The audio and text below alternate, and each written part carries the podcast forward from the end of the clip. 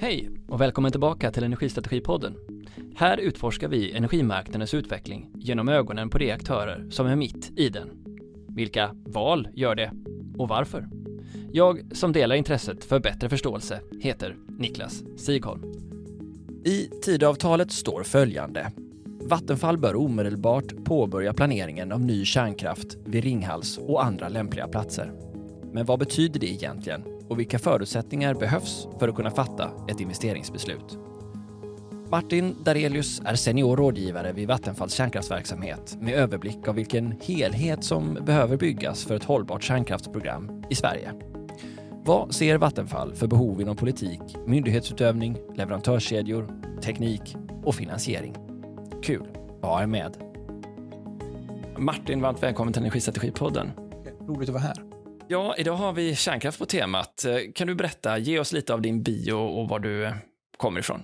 Ja, Martin Derelius heter jag. Eh, har jobbat på Vattenfall nu i snart 20 år och jobbat med det mesta olika saker, framförallt inom kärnkraft. Och är sedan eh, fyra år tillbaka ungefär eh, strategiansvarig kan man kalla det på vårt affärsområde Generation som inkluderar både vår kärnkraft och vattenkraft. Och med strategiansvarig menas att jag stöttar och hjälper vår affärsområdeschef och hans ledningsgrupp i olika strategiska frågeställningar. Och visst är det så att du har jobbat på Vattenfall ganska länge om man räknar ihop även din Power Consultant-tid med det här? 20 år ungefär med kärnkraft hela tiden kan man säga, på ett eller annat sätt. Om vi då um, backar tillbaka och så kör vi en eh, utblick om kärnkraften och kärnkraftens historia och betydelse för energisystemet. Eh, vi tar vår utgångspunkt någonstans på 50-talet. Kan du berätta, vad är det som sätter igång det hela här i Sverige?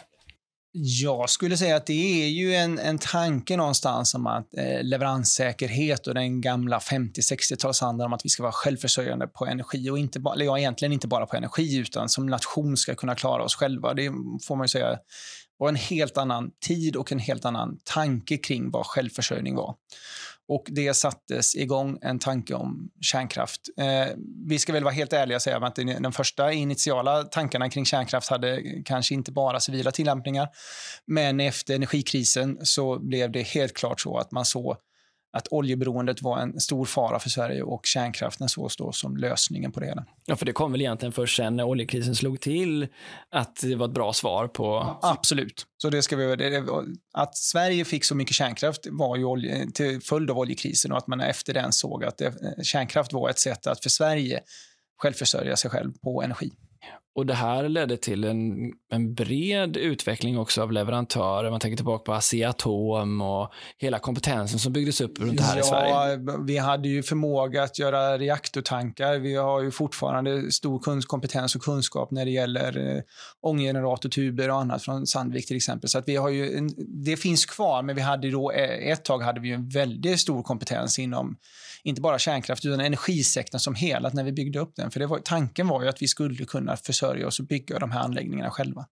Och det som det har tillfört i systemet nu, det har varit mycket diskussioner ju naturligtvis om det här med kärnkraftens roll och dess bidrag. Hur skulle du sätta ord på vad kärnkraften bidrar med efter det svenska energisystemet idag? I dagsläget så vi bidrar, kärnkraften bidrar ju med en stabilitet i energisystemet eh, i att man kan leverera el oberoende av hur vinden blåser eller hur solen lyser och att vi eh, inte samkorrelerar med, även om det kan finnas en osäkerhet ibland i när man producerar eller inte producerar, även om vi har en målsättning att producera till 85-90% av tiden, så när vi inte producerar så är det inte korrelerat. Det hänger inte ihop med de övriga kraftslagen och vi får en bättre stabilitet och mix.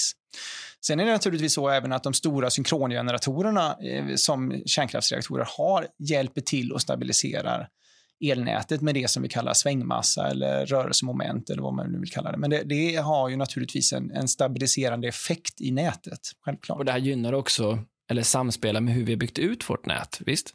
Absolut, om man tittar på eh, stamnätskartan så ser man ju svenska stamnätet är utbyggt för att passa stora synkrona eh, generatorer i, i södra Sverige. Och det, det är byggt för det och ska vi göra någonting annat så behöver man förändra och bygga ut elnätet ganska radikalt.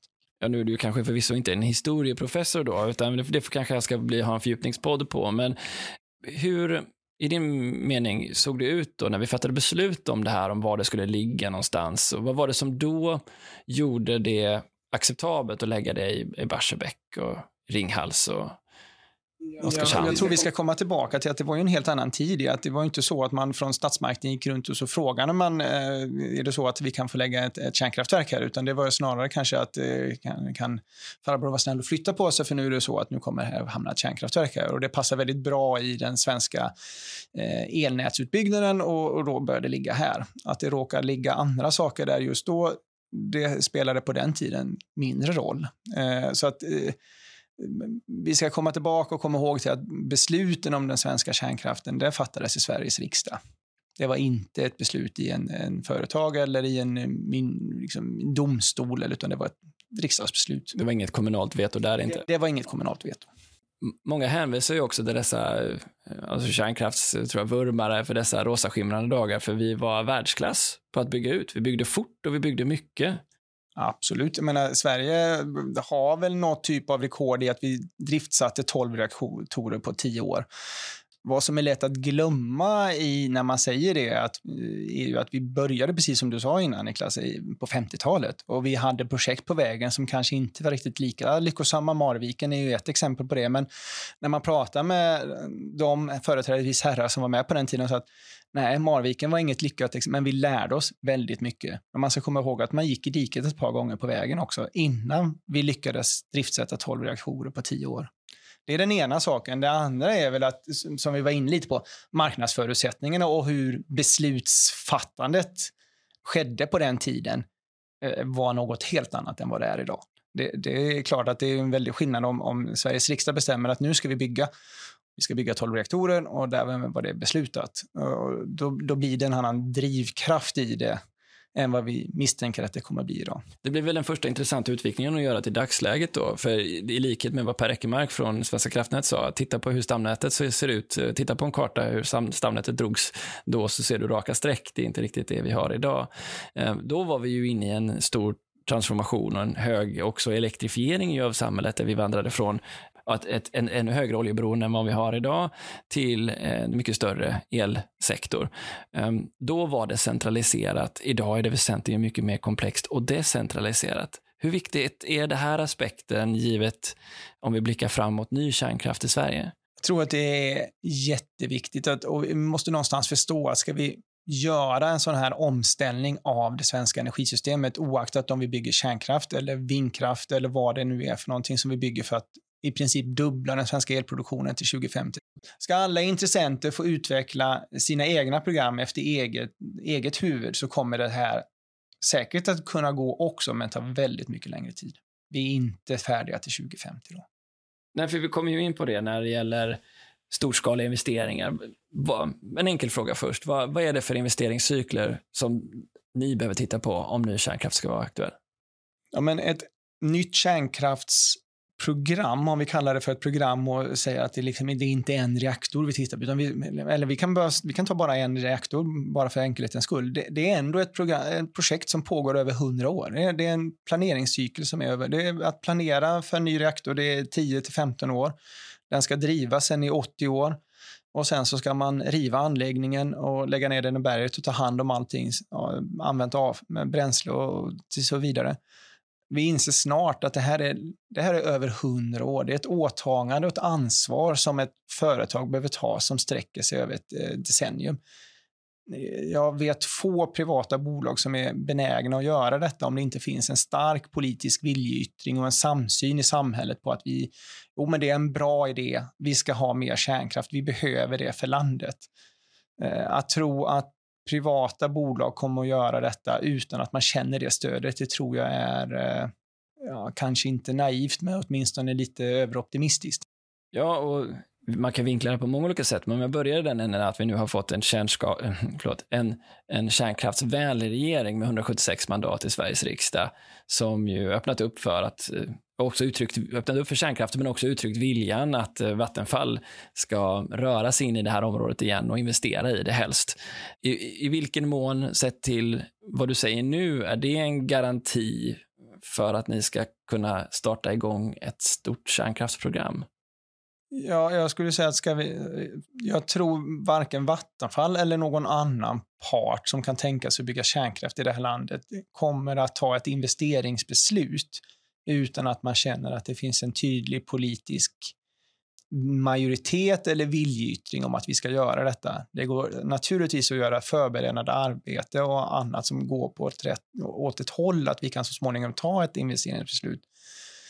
Ett eventuellt investeringsbeslut eh, vilket Vattenfall inte har tagit, utan vi har påbörjat en förstudie för att se om, om det här är, finns en möjlighet att utveckla det här vidare på Ringhals. Men jag har jättesvårt att se att någon part skulle vilja ta ett investeringsbeslut i en sån här fråga som har så stora politiska risker om det inte finns en väldigt bred majoritet som säger att ja, vi ska ha mer kärnkraft i Sverige och vi kommer stå bakom och stötta och hjälpa till med det som behövs från myndigheter och kärnkraftsinfrastruktur som behövs i samhället för det här. Så om jag tolkar det rätt så är 176 mandat inte tillräckligt för det. Du behöver en bredare, bredare bas i riksdagen för att eh, det här ska vara möjligt. En energiöverenskommelse Ja, som tydligt markerar att vi, i alla fall för ett, för ett investeringsbeslut så kommer, tror jag att det behövs någonting mycket bredare än 176 mandat.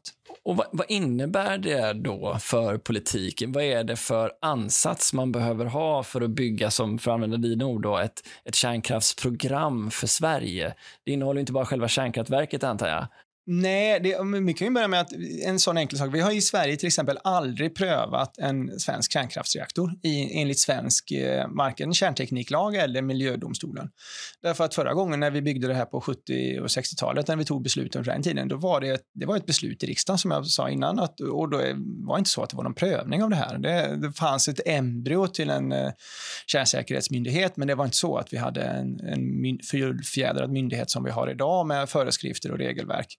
Så att det är ju någonting som vi måste börja med att förbereda hur ska en sådan här prövning gå till? Vilka myndigheter kommer att vara inblandade? Hur ska stegen se ut? Vad är det som man ska redovisa?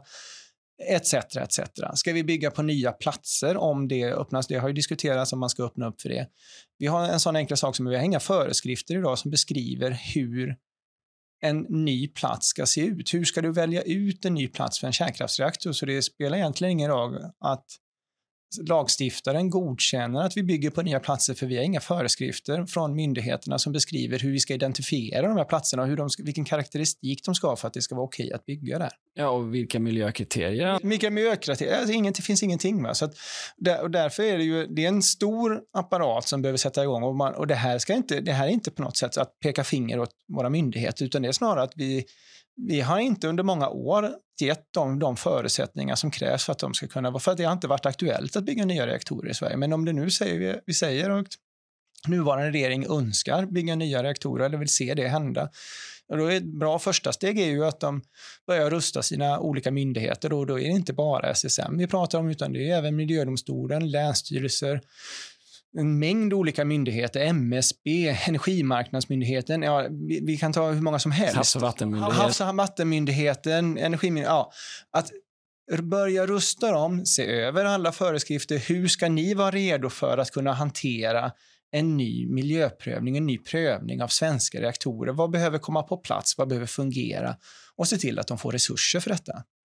Och Det är ett bra första steg. Och kan vi då se att det här tas i ett samförstånd över de politiska gränserna och ser att ja, men det här är en bra idé att vi ser till att våra myndigheter börjar jobba med det här.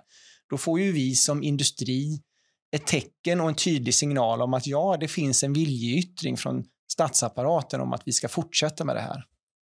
Det låter ändå i mina öron som att det, med tanke på hur många myndigheter vi räknar upp nu bara rakt ur huvudet, att det här berör många tjänster som kanske idag inte ens finns. Absolut. Okej, då, om vi, vi, vi kommer återkoppla till det här, är jag helt övertygad om. Men om vi först har börjat med att säga att ja, det behövs ett, ett, en, en bred förankring i Sveriges riksdag som vi anser är uthållig över 50 år helst. Ja, 100 kanske. Om man... Ja, men det, och den kommer vi naturligtvis aldrig att kunna få. Den, den, kan man inte få från politiken, men det vore ju klädsamt att, att man åtminstone nu och fram till att vi tar ett investeringsbeslut har detta stödet så att alla politiska partier binder upp sig kring det. Va?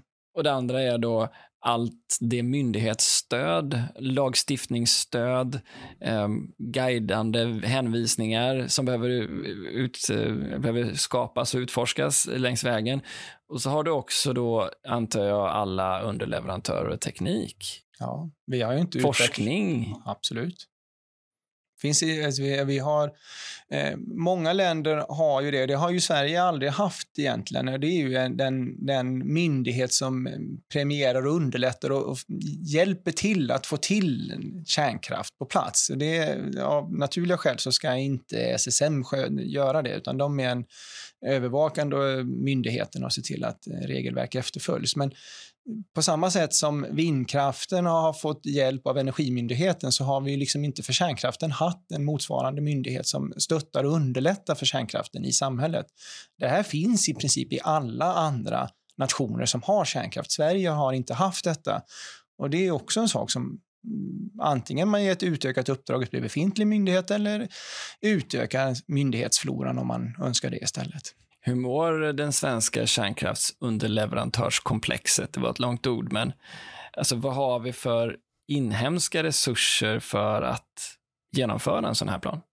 Ehm, för att bygga, vi har ju en begränsad, om vi säger att rent komponenter till kärnkraft, nya kärnkraftverk så skulle jag säga att den är ju ändå relativt begränsad i dagsläget. Det, tyvärr är det så att den, mycket av den kompetensen och den kunskap vi hade på 70 och 80-talet finns inte kvar i dagsläget.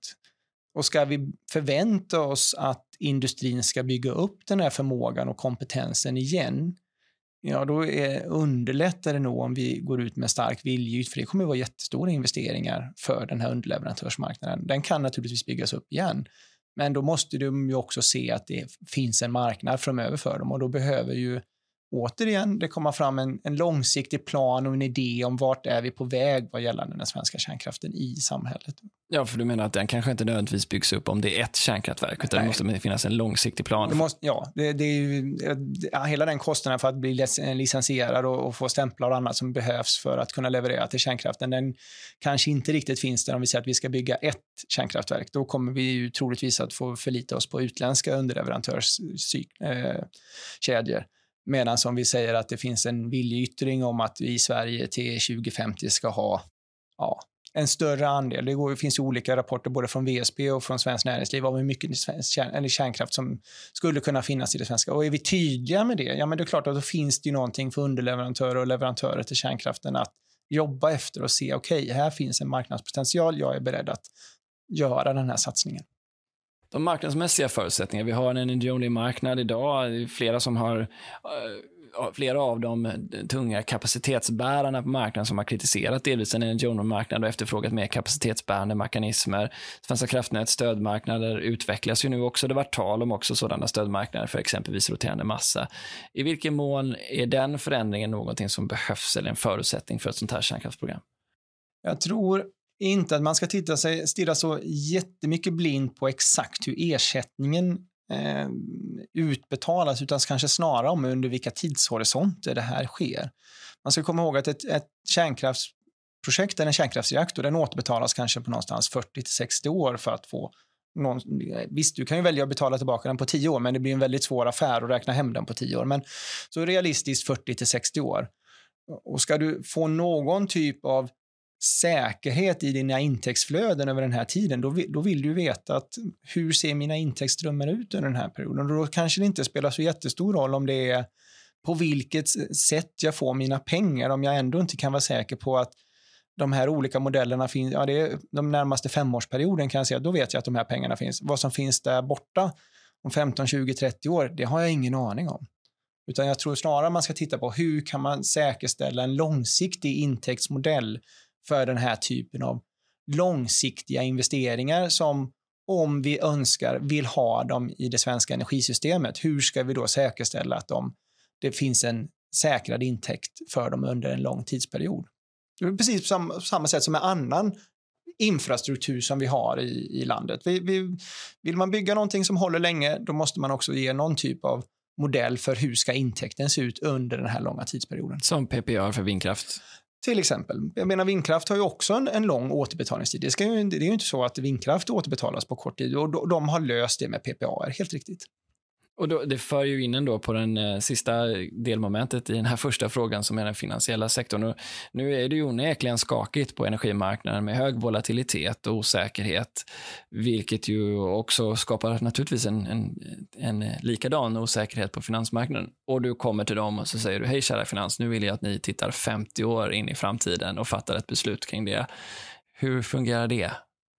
Ja, det är ju utmanande när du då inte kan visa på hur du har dina intäkter. Men det vi, det vi har sett i de inledande diskussioner som har skett med olika aktörer, det är ju ändå att om vi på något sätt kan visa att vi har en garanterad intäktsström, då är man beredd att låna ut pengar till en acceptabel, för båda parter acceptabel ränta får jag säga. Så att det, det, det, allting kommer tillbaka till, kan vi visa på att vi på ett eller annat sätt kan garantera intäktsströmmen över en längre tidsperiod, då finns det finansiärer.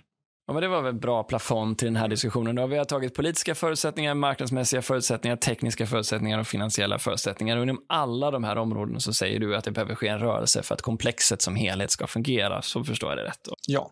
En av de här sakerna du, som ju dyker upp i den politiska diskussionen nu är ju den om tid och hur lång tid det här tar. Anna Borg har varit ute och sagt att kärnkraften skulle kunna finnas på plats tidigt 2030.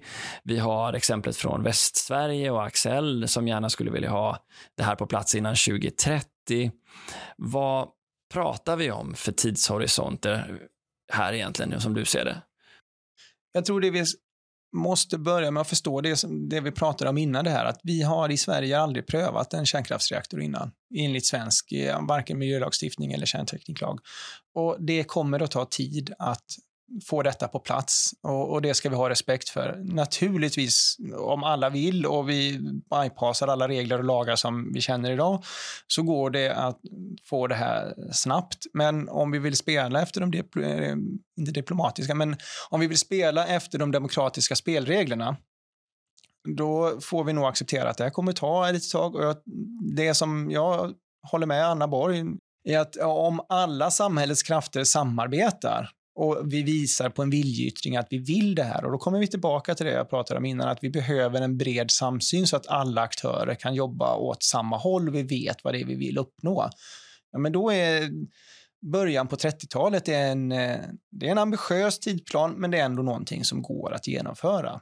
Som jag utsätter dig för det hypotetiska läget då att vi har en reaktor på plats 2032, 33 vad skulle det behöva innebära för att den kritiska linjen ska hålla i projektet för energiöverenskommelsen? När skulle den behöva vara på plats för att en sån tanke ska vara möjlig?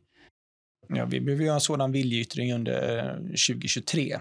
Att då, då behöver det ju finnas en, en, bred samsyn om att vi ska gå vidare och att vi, vi kan jobba vidare med det här. Så att om, om vi kommer och jag sitter här om ett år med dig 2023 och vi ännu inte sett en energiöverenskommelse, då vet jag också att 20, tidigt 2030-tal börjar eh, börjar ja, bli problematiskt. Ticka, eller, ja, eller man skulle kunna säga så här, det, det, kan säkert gå fortfarande under förutsättning att nuvarande regering då har gett väldigt tydliga instruktioner och regler till sina myndigheter och gett dem de resurserna som, som, eh, som krävs. Det som då finns kvar för oss som en gnagande oro, det är ju att vad händer vid ett eventuellt regeringsskifte 2026? Och, och, vi kommer ju inte att till 2026 ha hinna ta någon eventuell eh, investeringsbeslut. Det är ju alldeles för, det är ju längre bort än så. Så att någonstans, då blir det ju en liten, vi får eh, Vattenfall eller vilken aktör det är nu som väljer att gå vidare, får riska och, se, och springa vidare och se, ja vi springer fortfarande mot 2032, 2033 och så får vi se om det håller hela vägen. Om någon vill göra det och känna den viljeyttringen så att säga. Men det låter som en affärsmässig utmaning för er att, vara, eh, att mötas den rädslan att det här blir ett hattande fram och tillbaka. Ja, absolut. Jag menar, det är ju också Vattenfalls eh, ambition och mål är ju att vi ska ha en eh, fossilfri within one generation, alltså fossilfritt liv inom en generation. Och då, då, vill vi ju få saker på plats. Vi vill ju inte springa och först åt ena hållet och sen åt andra hållet. Det, det leder ju inte till att vi får någon ny produ fossilfri produktion på plats. Vi vill bygga saker. Vi vill mm, möjliggöra för Sverige att bli en framstående industrination när det gäller den fossilfria industriproduktionen. Och det kan vi inte göra genom att först springa hårt åt ena hållet och sen få kontroller och springa åt andra hållet, utan vi vill ju få en idé om vad är det som ska byggas så att det händer saker i det här landet. Ja, precis, för ni är ju, lite, ni är ju verkligen eh, fötterna i alla pölar här. Ni, om vi nu tar exemplet Västsverige igen och 15 terawattimmar som behövs för industriinvesteringar i Mariestad och batterifabrik i Göteborg och vätgasprojekt i Lysekil och Uddevalla, ehm, plus en rad andra aktörer, underleverantörer som också vill ha eh, el. Där har ni ju också vindkraftsparker som ni står och väntar på att få godkännande från regeringen samtidigt som ni har det här. Vad, hur ser ni på det? Absolut, och den otydligheten är olycklig för, för alla i den här energiomställningen. För att vi kommer att behöva all ny fossilfri elproduktion. Jag har mycket svårt att se att vi kommer att bygga för mycket av något kraftslag för att vi ska nå det här målet till 2050. Det, det, är inte det som är problemet. Problemet just nu är att vi bygger för lite. Vi bygger inte för mycket av någonting just nu. Och sen har vi en, en fortfarande en en liten otydlig bild om vad det är för energisystem vi vill ha där borta 2050. Men här och nu har vi inte för mycket saker i pipeline. Så det behöver nödvändigtvis inte vara så att även om Vattenfall skulle bygga ut 15 terawattimmar sol och vind så skulle det hota ett kärnkraftsprogram? Nej, det är absolut inte. Det, jag har gjort någon liknelse någon gång. Det är ungefär som eh, Tyvärr har vind och kärnkraftsförespråkare ibland verkat som två lejon som bråkar om vem som ska äta mest av elefanten när det gäller att då likna elefanten vid fossilsamhället. Det, det är inte ett problem. Det finns tillräckligt för båda parter. Vi kommer behöva båda kraftslagen. Finns det, för jag menar nu, jag pratade med Daniel Wesslén, som är statssekreterare till Romina, här, miljöministern här nu för veckan, han, de vill ju påtala att det finns eh, systembegränsningar i att eh, ansluta vindkraft till systemet, att, eh, att eh, normkvaliteten på nät, annat ska gå ner, att det finns eh, kvalitetskrav som inte klarar att eh, hantera den stora överföringen om vi inte också har kärnkraft. I vilken, vilken mån har han rätt i det? Eh, jag kan hålla med om att det hade varit bra att få fram elkvalitetsnormer för det här omställningen. Det har vi inte i dagsläget och det kopplar ju lite till den här ambitionen, nivån som vi har på Sverige som framtida industrination och i den planen så bör det ju även ingå kvalitetsnormer. Och de ska ju naturligtvis vara tydliga och klara för alla. Det, det ska inte vara någonting som man sitter på, på, på, sin kammare, utan det är ju någonting som SVK, det här är vårt mål, vi ska hålla systemet inom de här nivåerna. Vi kommer säkerställa med olika typer av incitament, marknadsmodeller, ersättningsmodeller etc.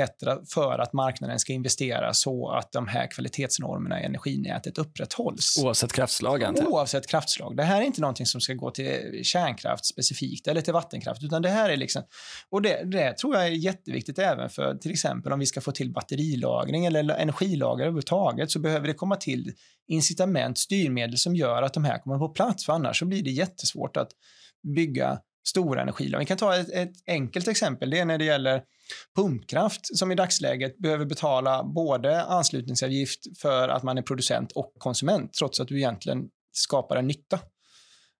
Det är sådana enkla saker som gör att ja, det här är, vi behöver se över vår framtida marknadsmodell eller nätstruktur helt enkelt. Jag, jag kommer osökt att tänka på den diskussionen som Maja Lundbäck hade här i podden. Då var hon på NSOE, nu är hon statssekreterare för Ebba Busch, eh, där hon pratade just om de här tre spakarna, nämligen den om tillförselsidan, elnätssidan och konsumentsidan. Och man lägger in lagring i den också. Det är väl egentligen precis vad du säger. Men om man då går tillbaka till vad ni nu säger nu att allting går som alla goda krafter är samlade här och vi får en energiöverenskommelse med en bred bas som skapar trygghet nog för er ledning att känna att här finns det någonting att börja bygga på och ni får gensvar från myndigheterna. Vad är det för typ av teknik som är intressant att bygga nu? Det som är intressant och det som troligtvis kommer byggas om vi ska ha någonting till 30-talet, det är hur ska man uttrycka det, hederlig lättvattenteknik, det som vi känner till idag, det som vi har i dagsläget i Sverige. Sen om det är SMR så som Vattenfall tittar i sin förstudie just nu, eller om det är stora konventionella reaktorer, det vågar jag inte säga. Eh, Vattenfall som sagt tittar på SMR, om det, jag vet att det finns andra aktörer som också är ute och tittar, om de tittar på SMR eller på stora reaktorer, men jag har mycket svårt att se att det skulle vara någonting annat än lättvattenteknik, alltså kokvattenreaktorer eller tryckvattenreaktorer som vi i dagsläget redan har. Så det här med blykalla som jag pratade med Janne Wallenius om, eh, fjärde generationens, eller i alla fall på väg mot fjärde generationens kärnkraft, det är någonting som får komma sen. Jag har mycket svårt att se, om vi återigen går tillbaka till vi tittar på föreskriftspaketet, vad svensk regelverk är anpassat för och de utmaningar som fortfarande finns kring logistikkedjor, kring eh, Eh, fjärde generationen, upparbetningsanläggningar etc. etc. Så jag tror att det är någonting som säkerligen kan komma, men inte i början på 30-talet. Du nämnde förut eh, VSPs rapport kring det här. Det finns ju flera. Svenskt Näringsliv hade ju också gått ut och pratat om vilken behov av kärnkraft vi behöver. Och du säger att ja, men vi behöver ta ett nappatag kring hela frågan. Det behöver vara en bredare rörelse för att skapa ett ekosystem av myndighetskompetens och leverantörer och annan forskningskompetens runt området för att vi ska se en långsiktig uthållighet i den här marknaden. Så, så vi accepterar den premissen och så säger vi då tar vi VSP-siffra, 5300 megawatt kärnkraft. Vad bygger vi då fram till 2050 i ett hypotetiskt fall? Jag förstår att du inte kan svara exakt på det om vi ska nå upp till den typen av nivå. Ja, bara för att göra en jämförelse, om vi, om vi tar då tre olika exempel. Det finns ju då eh, SMR, det som man har, och där, där finns väl företrädesvis kanske två SMR, eller det finns ett antal SMR, men de är någonstans i storleksordningen mellan 300 och 500 megawatt stora SMR i dagsläget. Eh, ska vi bygga med 300 megawatt, ja då är vi ju närmare 20 drygt 20 stycken SMR som behövs. Ska vi bygga eh, 500 megawatts SMR, ja då blir det en, kan det bli 12-13 stycken och bygger vi storskaliga så blir det kanske en fyra stycken. Så att det, där, bara där får man en känsla för hur många projekt det är vi behöver bygga för att vi till 2050 ska nå då 5300 megawatt som VSP nämner. Då. Och, och projektgenomströmningen eh, och genomströmningen av tillståndsprocesser, miljödomstolar etc. etc. Hur, vilka det är som behöver vara engagerade i det här. Så att där får man en liten försmak på vad det är för någonting. Som man, man kan tycka då att men det är jättelång tid till 2050, men eh, säger vi då att vi ska göra detta mellan 2030 och 2050, det är 20 år, Bygger vi då med 300 megawatts SMR så ska vi bygga en, färdigställa en reaktor varje år från 2030 till 2050. Jag hade en lunch med en massa kompisar som ju jobbar inom kärnkraftsbranschen och där hade man svårt att förstå varför man tittar på SMR och sa vi kan ju konventionellt, vi kan ju bygga stort, vi kan ju bygga som Oskarshamn 3 eller Forsmarks 3 eller vi kan ju bygga på det sättet. Varför, varför tittar vi på SMR? Det finns det legitimitet i den frågan? Hur ser du på det? Eh, jag tror man ska tvådela den frågan. Dels är det att SMR har kommit till lite i västvärlden som ett svar på privata företags svårighet i att ta en sån stor investering som det är att bygga en stor reaktor. Det är en väldigt stor investering. Många brukar ju vilja ta eh, Baraka alltså i eh, Förenade Arabemiraten som ett exempel, där de då valde att bygga fyra reaktorer på ett bräde. Och, och, det är kanske någonstans i den storleksordningen som man behöver beställa därför att du det är sådana stora kostnadsbesparingar på att bygga flera reaktorer på samma sajt med samma konstruktör med samma bygggäng som gör samma sak. Du, det, man har, det finns kostnadskurvor på det här som det är en ganska signifikant kostnadsbesparing på reaktor 4, mellan reaktor 4 och reaktor 1 i emiratet. Då. Samtidigt blir det väldigt mycket pengar. Det är ett investeringsbeslut. Bara reaktorerna och turbinanläggningen kostade någonstans 200 miljarder svenska kronor. Sen tillkommer utvecklingskostnader av driftbolag, nätanslutningar, sajtförberedande åtgärder etc. etc. Så att slutsumman är betydligt mycket större. Jämför man det då med en SMR där du kan ta, svälja eller stycka den här elefanten i lite mindre steg då, då blir det för ett privat bolag som ska agera på den marknad som vi tidigare diskuterade med, med osäkerheter i intäktsflöden och annat lättare att hantera en mindre investeringsvolym än att ha en sån här stor. Om du inte, som vi, vi har sett då i västvärlden, inte du finns, får en statlig backning på en stor reaktor. Så att det är ju egentligen ett tecken på att ja, de stora reaktorerna kommer till där det har funnits en statlig backling eller en garanti på något sätt av att du får de här pengarna. Finns inte det, ja då behöver privata bolag titta på att kunna ta det här i mindre. Det är den ena delen. Den andra delen är att man har sett och erfarenheterna från jag menar, det, är väl ingen som, det är väl ingen hemlighet för alla att de senaste byggena i västvärlden har inte varit någon eh, framgångssaga. Vi har svårt att hitta tydliga framgångssagor här. Det har Arne Kajser om inte annat gjort oss eh, tydligt uppmärksammade på Ja, det, det, det har varit jättedåligt helt enkelt, både i Finland, Frankrike, Storbritannien och i USA. Det, samtidigt om vi då istället väljer att titta på eh, Korea, Förenade Arabemiraten, Kina och Japan som också alla har byggt under 2000-talet med stor framgång, så ser man att det de har gjort är att de har valt att bygga en teknik som redan är känd med en mogen design där, där den så kallade detail design eller detaljkonstruktionen i princip är färdig när man börjar bygga. Man har en tydlig plan från början om hur mycket ska vi bygga? Hur ska erfarenhetsåterföring gå till från första projektet till andra projektet till tredje projektet? Hur ska det här fungera? Då lyckas man mycket bättre. Det är kanske ibland så att man får betala lite mer på den första reaktorn för man lär sig, men man har en idé om hur vi ska föra in de här lärdomarna i efterföljande reaktorer. Och tyvärr är det inte så vi har jobbat i. Vi har jobbat med unika lösningar där varje land har velat ha sin specifika säkerhetsnivå, sina speciella säkerhetsfeature, vilket gör att leverantörerna för att eh, tillgodose sina kunders intressen har gjort eh, designändringar för att tillgodose detta, vilket gör att det, varje bygge blir ett unikt bygge. Du har svårt att dra erfarenheter och lärdomar. Med SMR, då, de vi har koncept som vi tittar på och följer på, där är leverantörerna mycket tydliga. Vi bygger en produkt. Och är det så att ni inte tycker att den här är bra nog för ert land, då har vi andra länder där vi kan leverera vår produkt. Då får ni utveckla era egna produkter.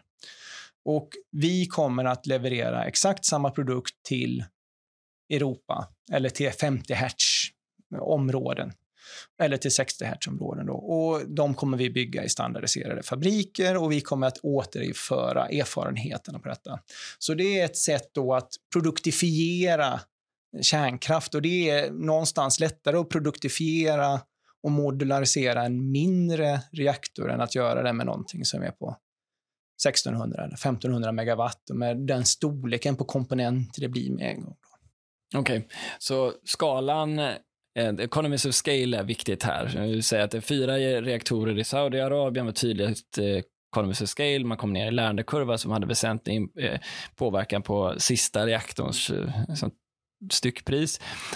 Och samma logik, fast kanske uppsnabbad, ser vi för SMR. Har jag förstått saken? Så har vi sett. Eller, vi kan ju egentligen säga att det är samma sak. Va? Du bygger fyra stycken SMR och du har kommit ner och du, du kan ju liksom på en mindre liksom, insats komma, få bygga ett stort antal reaktorer mycket snabbare och då, då kommer du snabbare till den här ekonomin. Det är grundtanken och idén och det är det man eh, hoppas på inom SMR-teknologin. Men om man då går till massproduktionens fader, eller en av dem då, Ford, som hade sitt uttryck eh, “köp den i vilken färg du vill så länge den är svart”, så hade jag ju hellre varit någon som hade köpt den miljonte Forden än kanske den tredje Forden. hur hanterar man en sån risk? För det har ju trots allt inte byggt särskilt många SMR än. Jag menar, vi har Newscale, eh, men, men om man då skulle köpa exempelvis Rolls-Royce eller GE hur, hur gör man så att man inte är den man ska lära sig på? Om jag ska uttrycka Nej, men, det, det, är en jätteintressant diskussion och den, eh, i de eh, inledande diskussioner som vi har, inte bara med leverantörer men även med andra parter, är just det hur alla är överens om och inser att den första, eller de första reaktorerna kommer att bli dyrare. Hur delar vi på den här kostnaden? Hur hjälps vi åt med den här? Och hur kan vi fördela de här? Och det finns ju olika sätt att göra detta. Men, men diskussioner förs om, för alla är medvetna om just den utmaningen. Samtidigt som vi ser att, okej, okay, vem ska ta den här förlaget då? Så att vi kommer igång och får ut de här reaktorerna. Men det är helt riktigt att det, det kommer att vara dyrare med de första. Ja, för det är också något sånt där, så traditionellt sett så behöver du en väldigt stor marknad för ett land kunna bygga upp det där och i världen har det funnits två aktörer i princip som gör det. Det är Kina och det är USA. Nu verkar det som att det är många fler aktörer som ska samarbeta kring det här. Gör inte det hela processen mer komplex? För vi ser väl inte den utvecklingen riktigt i USA just nu, att man skulle satsa hårt på SMR? Eh, USA satsar ju inte hårt på SMR. De ser ju egentligen att det här redan har... Ja, framförallt inte... Ja, de, det är också där, det, det är lite farligt begrepp det här med SMR. För ja, jo, de satsar på SMR, men de satsar inte kanske lika mycket på lättvatten-SMR. De, de är i nästa steg i högtemperatur, olika typer av högtemperaturreaktorer, antingen gaskylda eller Salt. saltsmältor eller någonting annat. Men just lättvattenreaktorer tycker de, ja men det här har vi, det har vi stökat av nu, så det, det, där satsar vi inte riktigt lika mycket. Då, va? De hjälper till i de inledande licensieringsfaserna, men just i att ge stöd i teknikutveckling, där är det ju mycket tyngre på, de, på nästa steg så att säga. Okej, okay, så vi fortsätter att leva i den här soliga, glansiga världen där vindarna står oss bi och, och vi rör oss framåt i, i, en, i, en, hastighet som behövs.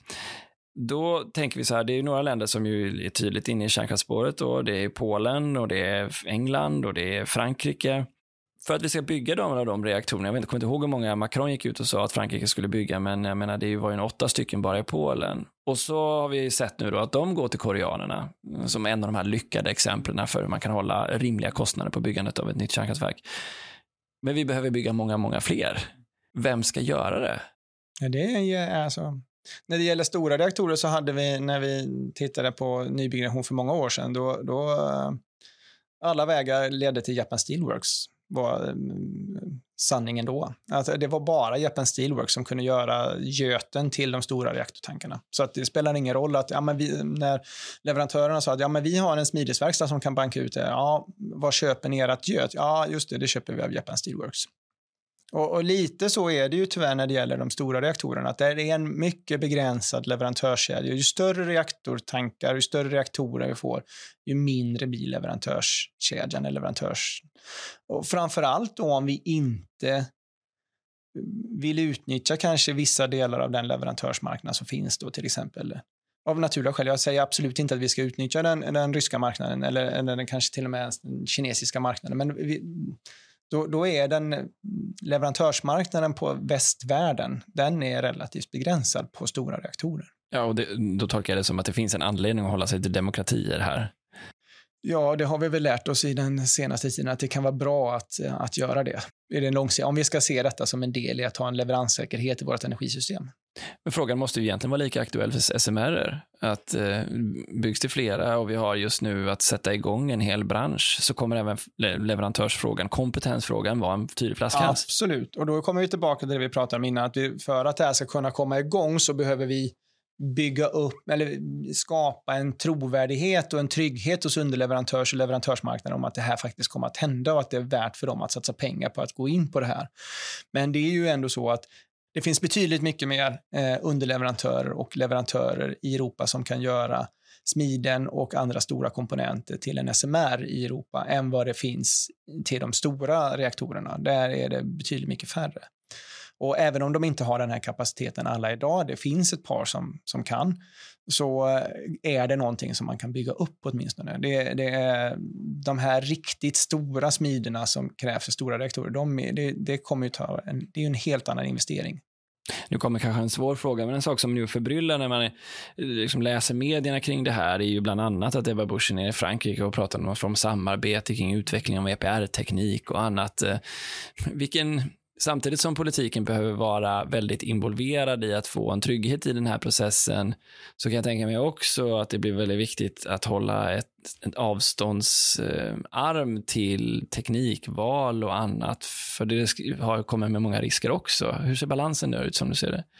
Ja, nej, men jag tycker du sammanfattar det väldigt bra. Det här är ju, det, det vi vill ju undvika att det här blir någon typ av politisk överenskommelse om vilken teknik som ska väljas, att det blir någon bilateral överenskommelse mellan olika länder om vilka tekniker som ska finnas i respektive land. Tyvärr kanske man ser vissa av sådana tendenser, inte i Sverige hittills, men när jag tittar runt om i världen så har det ju oftast varit den typen av överenskommelser. Och jag kan väl hoppas och önska att vi kan hålla oss ifrån det i Sverige. En av de här utmaningarna som också har dykt upp är ju den att även om du väljer en teknik och går in med garantier så är det ju, har det varit svårt, åtminstone för England, att få, att få finansiärer på sina projekt. Kanske för att det är en osäker värld, kanske för att vi är en högräntemiljö nu då. Eh, men vi är ju trots allt där att inflationen ligger runt 8% och vi ser den snabbaste tillväxten av statslåneräntor sen, jag inte vet jag, 80-talet eller liknande. Ehm, vad behövs som ni ser det för typer av affärsmiljö? Vad är, vad, är, vad är som grundkraven för att det här ska ha bärighet? Hur skulle du kunna förklara det? Ja, men jag kommer tillbaka till den här tråkiga svaret, en politisk stabilitet i frågan. Att vi har en tanke och en idé om att vi ska ha den här typen av infrastruktur som jag då vill tycka att kärnkraft är i det svenska energisystemet. Det skapar, det minskar, en av de största riskerna vi har, det är en politisk risk med det här i, både under drifttiden men även under byggnationstiden. Och kan vi bli av med den så underlättar det för våra finansiärer. Ja, såklart. Vad, vad är det för typer av framgångsmodeller vi har att titta på? Är det Hickley Point, 1,25 kronor kilowattimmen? Ja, det där är, ja, nej, Hinkley Point, det, ja, det, det, kan man också ha en podd om bara Hinkley Point. Men eh, där skulle jag ju snarare säga att det, det, det priset blev ju snarare en, ett mått på vad den brittiska regeringen var beredd att betala för att få kärnkraft in i systemet, snarare än vad det var för kostnad för projektet. Men, och det, det naturligtvis avskräcker det. Det, det var en jättekostnad. Men vi vet ju redan idag för stora pensionsfonder och annat som går in i infrastruktur, de tittar ju på någon form av ränta på 4% Alltså där ligger ju, det är det man behöver komma till även i den här branschen. Jag ja. antar att de inte kommer behandla den här infrastrukturen som någon annan. Och, och kan vi få 4 så skulle jag säga att då, då det skulle vara det, det skulle vara bra för kärnkraft. Då, med de, eh, de mm, el, eller levelized cost då, som man säger, det, det, om 4 eh, avkastning, det, det, då är vi nere på prisnivåer som jag tror vi skulle kunna vara. Men sen gäller det då att kunna avriska projektet på ett sådant sätt så att vi kan komma ner till 4% Jag tror det kommer vara den stora grejen när det gäller kärnkraft, det är att på olika sätt kunna ta bort riskerna både under projekt, eh, licensieringsrisker under själva projekttiden och byggnationsfasen, men sen även under intjäningsfasen som vi var inne på innan, att du får en trygghet i att du har en intjäningsmodell och en intjäningsintäktsström liksom, under hela projektets eller hela anläggningens livstid eller åtminstone under återbetalningstiden. Då. Nu inser jag att vi pratar så mycket om investeringsbedömningar och vi använder viss nomenklatur som kanske inte alla känner sig eh, bekväma med. Men eh, då får ni gärna skicka in frågor till oss så får vi besvara dem längs vägen. Men då har jag en fråga till. Eh, hör och häpna, som jag blir nyfiken på. För alla de här frågorna vi pratar om nu, det rör ju inte egentligen eller löser kreditgarantier som utställs av staten. Hur ska man förstå det här? Det, det, det löser ju bara en liten del av det.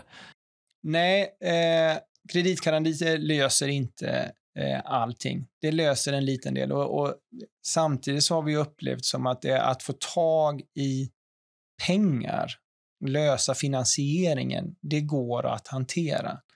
Vi är inte i ett läge just nu att vi kan säga att det är kreditgarantier som behövs för att vi ska bygga ny kärnkraft, utan det kanske exakt vad det är, det skulle jag säga, det är i dagsläget oklart.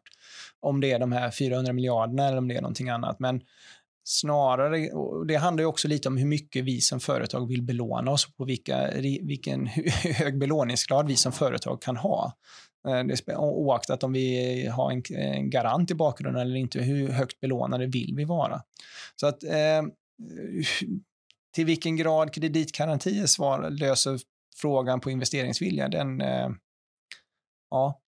Givet vad du svarade tidigare om komplexet som behöver utvecklas för att kärnkraften ska vara en, en, reali en realitet eller en möjlighet för, för er som affärsdrivande bolag trots allt. Eh, och det nu vi pratar om kreditgarantierna och de egentliga finansiella behoven ni har av stabilitet, så är det ju ingenting av det som nämns egentligen i tidavtalet som ju faktiskt är det som löser upp knutarna för att vi ska få kärnkraft på plats. Nej, det är riktigt. Att det, mer så att det krävs mycket, mycket mer. Det krävs mycket, mycket mer, ja. För eh, då blir man ju jättenyfiken nu då på hur den här kompetensen ska byggas, inte minst i regeringen nu då, för att förstå vägarna framåt. Det, även där kommer ju behövas en stor kompetens, eh, antar jag, höjning av tjänstemän och annat. Nu pratade vi om myndigheter förut, men även på regeringskansliet om vad de infrastrukturella utmaningarna det faktiskt är. Ja, och där tror jag hade ju varit... Mm, mm, vi står naturligtvis redo som bransch att stötta och hjälpa eh, nya regeringar och deras tjänstemän på, på bra sätt, men de kan även, tror jag, ta eh, bra eh, ta erfarenheter från andra länder i vår omvärld som har gjort just den här resan. Och där kan ju då både, skulle jag säga, Nederländerna och Storbritannien och Polen vara föregångare och titta på hur har regeringen, myndighet, eller inte bara myndighet, utan regeringen, tjänstemän och annat, ministrar, byggt upp sin kompetens kring den här frågan och vem är det som driver frågan och hur, hur har man så att det är absolut, jag är helt enig med dig. Det här är, det här är inte en fråga vi för många år sedan så uttrycktes det sig lite som att ja, det är helt okej okay för branschen att, eh, att eh, bygga ny kärnkraft om de så vill, eller industrin, energiindustrin att bygga kärnkraft om de så vill. Vi, vi från politiken sitter här och tittar på i sådana fall. Vilket i realiteten är en omöjlighet. Då, säger ja, precis. I realiteten är det så att vi kom, det, det, kommer inte byggas någon ny kärnkraft. Därför att det, det, det, går inte att bygga kärnkraft och så politiken står och tittar på och tror att det här sker på, på någon marknadsmässig grund vid sidan om och att det här är någonting som inte berör samhället som helhet, utan det här är en att bygga ny kärnkraft är någonting som påverkar samhället i allra högsta grad. Och som vi sa innan, det här är ett program som i sådant fall kommer att pågå över långt över hundra år.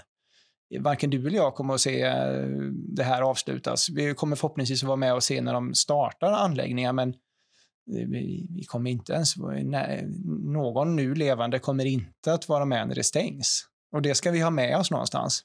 Men, men säg att det är så då, och vi bara blickar framåt till att vi behöver 300 terawattimmar. Industrin kommer fortsätta lägga på och fossilfritt stål blir en realitet och sådär.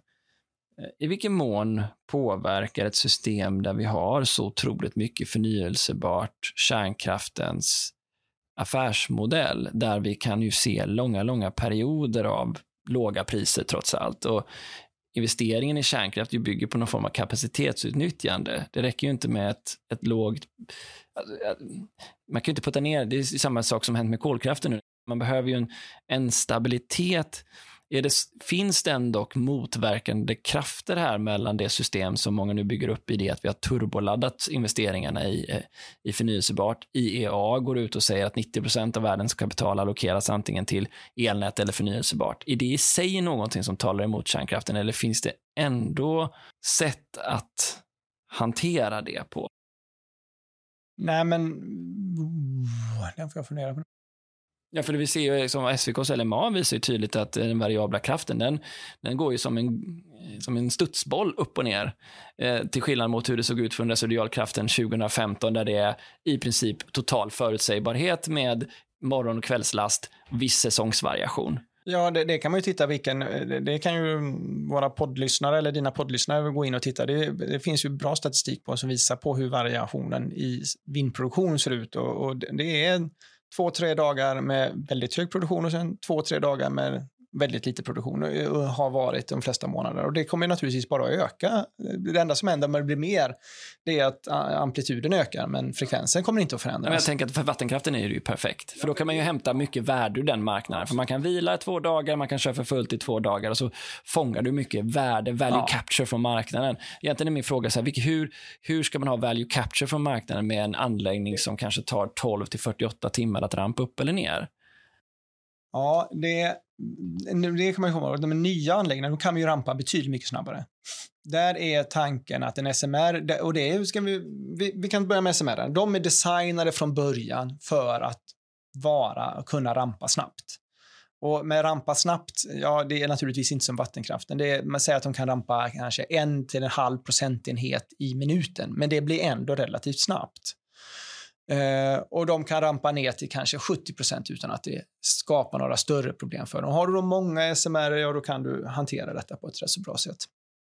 Det är det ena sättet du kan reglera din anläggning med. Det andra som man tittar väldigt mycket på det är ju att använda ångan eller värmen till andra saker. Till exempel till solid oxide elektrolysörer där du får upp verkningsgraden på vätgasproduktionen enormt mycket med dem, jämfört med de elektrolysörer som vi har i dagsläget. Och då skulle ett alternativ vara i, i lägen med väldigt hög, eller eh, när det är väldigt låga priser, då kan vi lägga över till att flytta mer ånga till våra elektrolysörer och så producerar vi vätgas i de, i de situationerna till ett väldigt fördelaktigt pris fortfarande därför att vi med vår ånga kan hålla upp en väldigt bra verkningsgrad i elektrolysören. Det gör, skapar dessutom en annan möjlighet då för kärnkraften i det här läget att faktiskt vara med på en uppregleringsmarknad som den inte tidigare har varit. Därför att då kan du välja hur mycket av din ånga ska gå till elektrolysören respektive hur mycket som ska gå till turbinen för att leverera värme och på det sättet då även kunna vara med på en uppregleringsmarknad, vilket kärnkraft inte tidigare varit. Det här är inte så att det här är någonting nytt för kärnkraft, utan det här är någonting som även våra befintliga reaktorer kunde i sin ursprungsdesign. Dock så valde vi under 90-talet, tidigt 2000-tal att bygga bort de här funktionerna därför att vi såg att det elsystem som vi hade hade inget värde, hade inte någon värde för kärnkraften att reglera. Det var istället värde av att vi fick upp effekten och verkningsgraden några procent till, vilket vi då valde att göra och valde medvetet att bygga bort en regleringsmöjlighet i våra befintliga anläggningar. Så det är inte så att det här är, man tittar på Frankrike, de har ju reglerat hela tiden med samma generation av reaktorer som vi har i Sverige, men det är bara att vi valde att bygga bort det på de reaktorer vi har idag. Bygger vi nya reaktorer så är hela tanken från början, alla leverantörer medvetna om att ny kärnkraft måste kunna sam verka i ett, el, eller ett energisystem med stor andel eh, vind och solel. Det, och det kommer att vara väldigt mycket vind och solproduktion i det framtida energisystemet och då ska kärnkraft vara relevant, då måste det kunna samverka i ett sådant system. Så en fördel med SMR är att man går samma, man möter mer av samhällets behov egentligen än vad man kanske gjorde med economies of scale, så vi bygger så stort som möjligt. Ja, Just det, för det liknar ju också den diskussionen som man har med svensk vindkraft, att eh, den också behöver hitta sätt att mitigera och hitta fler off-takers som det heter, alltså mottagare av ens energi. Idag tittar jag lite snabbt här nu på den rapport som Energimyndigheten kom ut med. Vi har 100 10 terawattimmar ungefär i förluster från kärnkraften, vilket ju är väldigt mycket sett till hela energisystemet, ungefär 500 terawattimmar. Hur, vi har ju aldrig använt det, den restvärmen riktigt. Va, vad ser ni för möjligheter där? Hur mycket mer kan kärnkraften bidra med? Ja, eh, mycket hänger ju på den teknikutveckling som vi då kan hoppas hoppas på. Jag menar, de, de första försöken som har skett med de solid oxide elektrolysören som jag pratade om innan, de har ju varit väldigt lyckosamma. Det har skett några initiala prover i, jag tror det var Idaho, eh, som körde, har kört 500 timmar. Eh, det ska ju komma på plats och det ska bli en kommersiell produkt och det, vi ska få upp en leverantörskedja av de här elektrolysörerna. Så som stämningen är i USA just nu så dammsuger USA eh, marknaden med eh, nya elektrolysörer så det är svårt att få tag i elektrolysörer i Europa faktiskt för tillfället. Men det är en sak som vi tittar på. Andra användningsområden för värmen det är ju för industritillämpning, absolut. Och då kan man säga, ja men konventionella SMR lättvattenreaktorer, kommer, ni kommer ju bara upp till 200 grader. Det är ingen industri som vill ha. Nej, men det är fortfarande så att de flesta industrier behöver värma från 20 grader till 500 grader. Om vi kan hjälpa till från 0 till 200 så har vi fortfarande gjort en ganska stor del av arbetet och kan använda värmen till vissa delar, viss del av uppvärmningen så du får spetsen kvar. Så då har du gjort ett stort arbete i alla fall. Va? Och där tittar man då på den typen av integreringar av framförallt SMR i industriapplikationer. Då. Det förutsätter ju naturligtvis att du kan samlokalisera en SMR till en, först och främst då till en ny eh, lokalisering, vilket vi pratade om innan. Alternativt så får du flytta industri till där vi har kärnkraftsindustri i dagsläget och eh, försöka samlokalisera det här på ett eller annat sätt. Då. Men det är någonting man tittar på. Sen kommer ju den eh, så att säga, eviga frågan om fjärrvärme oftast upp. Eh, när vi har tittat på detta generellt med fjärrvärme och kärnkraft så har utmaningen ofta varit att det är vi, vi har för små städer i Sverige för värme från kärnkraft. Du, du blir fort väldigt beroende av en leverantör av värme. Vilket gör att den här stackars staden, eller vad det nu är för någonting som använder fjärrvärmen, måste sitta med lika mycket reserv. Och den reserven blir väldigt dyr. Eh, om du ska förlita dig enbart på ett kärnkraftverk. Ni skulle kunna värma upp hela Göteborg med andra ord? Vi skulle kunna värma upp hela Göteborg, lätt. Det, det är inte, det, det, det, ja. Men, och då, då kommer ju nästa... Eh, Göteborg i dagsläget använder redan relativt mycket spill. Så då skulle vårat spill, så att säga, konkurrera ut något annat spill. Och vad, vad vann vi för miljönytta på det då? Så att det, det blir fort ett väldigt... Eh, vad drar du systemgränsen för vad nyttan är när du gör det här då? Men om jag förstår din logik rätt så tittar du egentligen på exergiformen eh, och säger du okej, okay, 200 grader, vad kan vi göra med det? 100 grader, vad kan vi göra med det? Och så, och så, vandrar du neråt. Så vandrar jag neråt i min kedja och ser vad, vad kan vi göra. Och kan vi åtminstone kan vi hjälpa till då kanske? Bara, ja, visst, vi kan bara ta oss upp till... Men då, då tog vi oss dit då med vår energiform i alla fall. Och sen får de fortsätta med sin spets då på om det är så att vi ska ha industrivärme till exempel. Om vi ska värm, förvärma en produkt som ska in i en ugn eller vad det nu är för någonting då. Just det. Um, kombinationen mellan mellan den här typen av kärnkraft och vindkraftsparker och elektrolysörer? Finns det en, en, en så här, holy spot däremellan på något sätt? Det finns det säkert och vi har börjat diskutera detta. Och det, det är någonting som vi har sagt att det här borde finnas en hel del intresserade exjobbare eller forskare som skulle kunna titta på detta på systemnivå lite. För att det här tror vi har börjat i och med att de här diskussionerna om vätgas från den här typen av elektrolysör är relativt nytt. Man måste då också börja titta, okay, vad får vi för nya driftmoder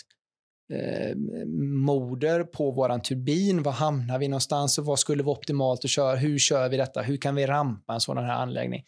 Det, det, det jag skulle säga, där behövs det fortfarande tittas på exakt hur det här ska gå till och framförallt då i, i samarbete med med vindkraft. Hur kan vi göra detta i kombination med en, en större vindkraftpark till exempel då, för att få ett så optimalt system som möjligt. Och jag tror det här är en generell säkert vi måste sluta titta på eh, energiproduktionens kraftslag för kraftslag och titta på okay, hur kan vi skapa ett system Utmaningen med det är naturligtvis, vem är det då som har det här systemansvaret? Det blir, ja, nu, vi tittar på kärnkraftverksägaren eller vi tittar på vindkraftsparksägaren. Och så, men det är ingen, vem är det som... Ska vi lösa detta på ett optimalt sätt och inte göra massa suboptimeringar, då, då behöver vi sitta ner och prata mycket bättre och hjälpas åt. Det låter som att vi liksom kommer tillbaka till och kanske avrundar med den här målkonfliktshanteringen som samhället någonstans behöver göra mellan acceptansfrågan, oavsett vilken teknik det är, kopplat till miljö och klimatbedömningarna som hela tiden återkommer till frågan om security of supply och därmed också hela energitrilemmat. Ehm, sett ur ert perspektiv, vad är det ni önskar i alla dessa målkonflikter just nu? Vad är, vad är det minsta vi kan förvänta oss för att vi ska kunna klara av den här omställningen? Ja, men tror det en sak som hade varit önskvärd är kanske att vi fick den här, kalla det eller vem är champion? Vem är för klimatomställningen i Sverige i dagsläget? Vem är det som håller flaggan? Follow my flag. Vem är det som leder vägen och talar om att nu går Sverige valde den här vägen i energiomställningen. Det, det, ska vi hålla på och leta efter den optimala vägen så kan vi nog hålla på och leta länge. Utan vi måste välja en väg och tydliggöra att det, det, är den här vägen och kanske då också erkänna för oss själva och för samhället att den här vägen leder, alla kommer inte att få det bra på den här vägen. Det kommer, de flesta av oss kommer att känna någon eller några som har fått en ny vindkraftpark, en ny kraftledning, ett nytt kärnkraftverk eller en ny industri som granne till sin sommarstuga eller till sitt hus eller får sin horisont förstörd eller någonting eller vad man nu vill kalla det.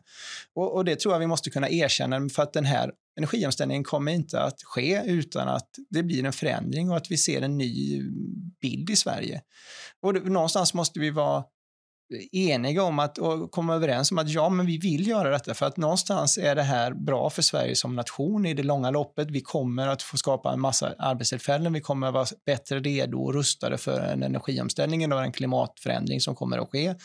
Men det kommer vara några som kommer att kalla då att de får ta en för laget därför att det, det, det kommer vara besvär. Och då får frågan hur ska vi ersätta dem då? Hur, hur ska vi göra så att det här sker den här omställningen på ett sånt rättvist och på ett så socialt accepterat sätt som möjligt?